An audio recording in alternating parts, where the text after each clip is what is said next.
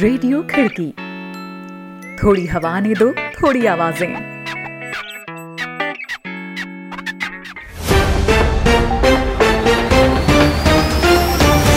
आज है पाँच अप्रैल, दिन सोमवार। खिड़की इंटरनेशनल बुलेटिन में अभिवादन स्वीकार करें शादाब हसन खान का। एक नज़र कार्यक्रम की खास खबरों पर। इंडोनेशिया में भारी बारिश से हुए भूस्खलन और बाढ़ में चौवालीस लोगों की मौत, हज़ारों बेघर। छत्तीसगढ़ के बीजापुर में माओवादियों के हमले में मारे गए 22 सीआरपीएफ जवान 31 घायल। ताइवान में रेल हादसे के बाद परिवहन मंत्री ने किया इस्तीफे का ऐलान। रहेंगी दुनिया भर की और भी अहम खबरें तो बने रहें बुलेटिन में शादाब हसन खान के साथ।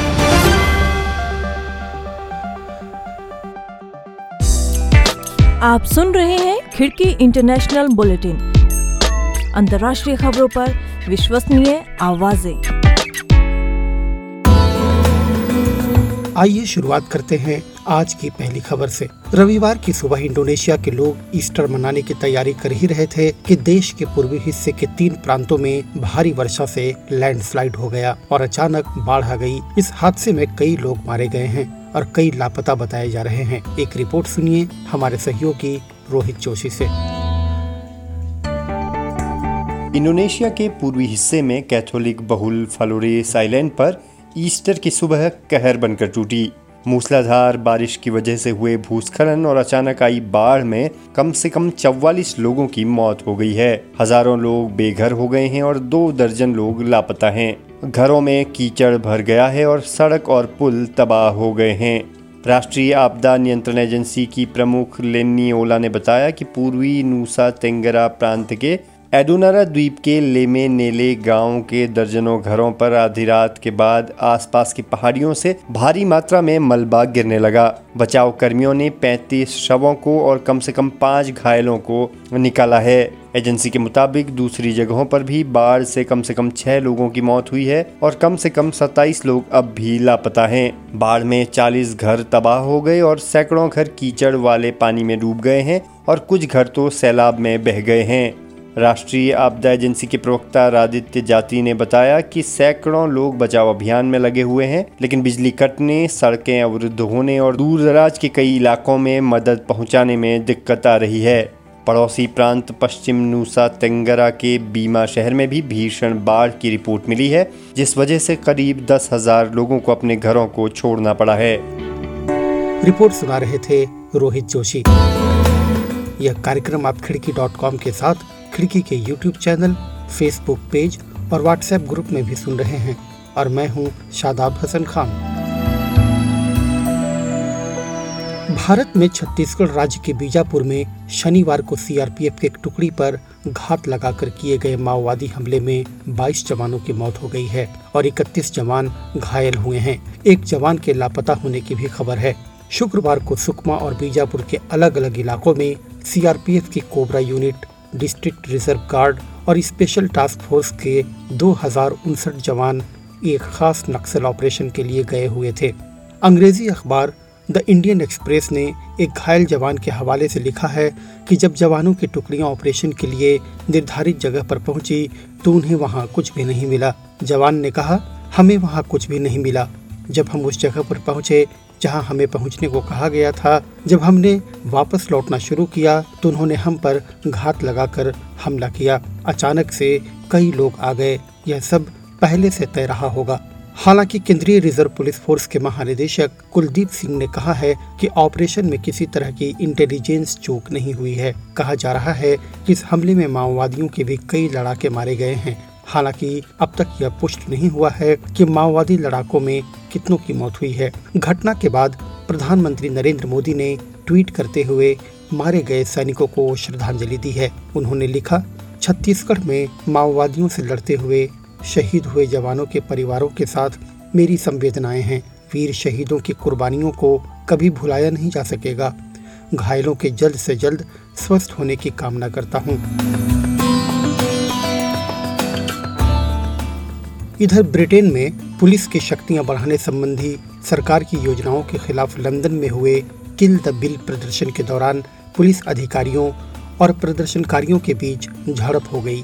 इसके बाद कम से कम 107 लोगों को गिरफ़्तार किया गया है। मेट्रोपॉलिटन पुलिस ने प्रदर्शनकारियों की भीड़ को तितर बितर करने की कोशिश की और इस दौरान पुलिस पर हथियारों से हमले किए गए। बताया जा रहा है कि शनिवार से लेकर रविवार तक ब्रिटेन के कई शहरों में लोगों ने भारी तादाद में सड़कों पर उतरकर विरोध प्रदर्शन किया। रविवार को लंदन में हुई झड़प में 10 अधिकारी घायल हो गए। पुलिस ने बताया कि पुलिस पर हमला करने और शांति भंग करने समेत विभिन्न अपराधों के लिए 26 लोगों को गिरफ़्तार किया गया है। प्रदर्शनकारियों से निपटने के लिए पुलिस की शक्तियाँ बढ़ाने से संबंधित विधेयक के खिलाफ ब्रिटेन में अलग अलग जगहों पर प्रदर्शन हो रहे हैं, जिन्हें किल द बिल नाम दिया गया है। अब बात करते हैं ताइवान की। ताइवान में हुए भीषण रेल हादसे के बाद वहाँ के परिवहन मंत्री लिन चियालुंग ने फेसबुक पेज पर जारी एक बयान में कहा है कि वे इस हादसे की पूरी ज़िम्मेदारी लेते हैं। और वे राहत कार्य के खत्म हो जाने के बाद अपने पद से इस्तीफा दे देंगे। लुंग के साथ ही उस कंस्ट्रक्शन साइट के मैनेजर ने भी अपनी गलती स्वीकारी है, जिसके ट्रक के रेल की पटरी पर आ जाने के चलते यह हादसा हुआ था। ताइवान के बीते 40 सालों के इतिहास में यह सबसे भयानक रेल हादसा था, जिसमें 50 लोगों की मौत हो गई थी। आठ डिब्बों वाली तकरीबन 500 यात्रियों से भरी एक एक्सप्रेस ट्रेन शुक्रवार को पूर्वी शहर हुआलियन के पास एक ट्रक से जा भिड़ी और पटरी से उतरकर एक सुरंग में जा घुसी थी।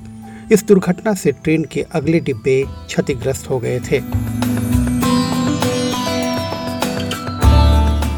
इधर जॉर्डन के एक मंत्री ने रविवार को देश के पूर्व क्राउन प्रिंस पर दुर्भावना से विदेशी तत्वों के साथ साजिश रचने का आरोप लगाया। और कहा कि इससे राष्ट्रीय सुरक्षा को खतरा पैदा हो गया है। विदेश मंत्री अयमान सफादी ने कहा कि साजिश नाकाम कर दी गई है। यह स्पष्ट हो गया है कि वे एक खास मंसूबे के साथ बढ़े थे और साजिश रच रहे थे। उन्होंने बताया कि प्रिंस के दो वरिष्ठ अधिकारियों के अलावा 14 से 16 लोगों को गिरफ़्तार किया गया है।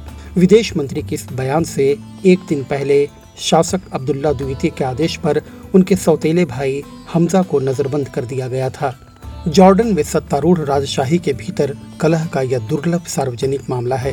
हमजा ने एक वीडियो संदेश जारी कर देश के नेतृत्व पर अक्षमता और भ्रष्टाचार का आरोप लगाया था। हमजा पूर्व क्राउन प्रिंस हैं, जिनसे अब्दुल्ला ने अपने पिता के निधन के बाद शासक बनने के पाँच साल बाद यह उपाधि छीन ली थी। सफादी ने कहा कि खुफिया एजेंट कुछ समय से साजिशकर्ताओं पर नज़र रखे हुए थे और उन्होंने इसे लेकर चिंता ज़ाहिर की थी। उनके मुताबिक हमजा से सारी गतिविधियों को बंद करने को कहा गया था, जिनसे जॉर्डन और उसके स्थायित्व पर खतरा पैदा होता है। अमेरिका, सऊदी और दूसरे अरब देशों ने अब्दुल्ला के समर्थन में बयान जारी किया है। अब चलते चलते एक और खबर पर नज़र। उत्तर पश्चिम पाकिस्तान में पेशावर इस्लामाबाद हाईवे पर रविवार को अज्ञात बंदूकधारियों ने गोलीबारी कर आतंकवाद रोधी अदालत के एक न्यायाधीश, उनकी पत्नी और दो बेटों की हत्या कर दी। पुलिस ने यह जानकारी दी है। उन्होंने बताया कि गोलीबारी में न्यायाधीश के दो सुरक्षा गार्ड भी जख्मी हो गए हैं। न्यायाधीश आफ्ताब आफरीदी स्वात ज़िले में नियुक्त थे। यह घटना छोटा लाहौर स्वामी ज़िले में हुई। इस हमले की ज़िम्मेदारी अभी तक किसी भी संगठन ने नहीं ली है। तो दोस्तों, आज के बुलेटिन में इतना ही। ये बुलेटिन आपको कैसा लगा, इस बारे में ज़रूर कमेंट करें। आप जिस भी प्लेटफॉर्म पर खिड़की को सुन रहे हैं, लाइक और शेयर करना ना भूलें। खिड़की के यूट्यूब चैनल को भी सब्सक्राइब करें और बेल आइकन टैप कर लें ताकि हर अपडेट आपको मिलती रहे।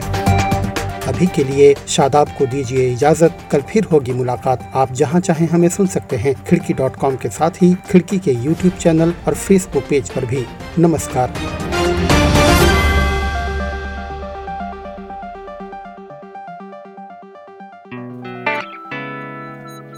रेडियो खिड़की। थोड़ी हवा ने दो थोड़ी आवाज़ें।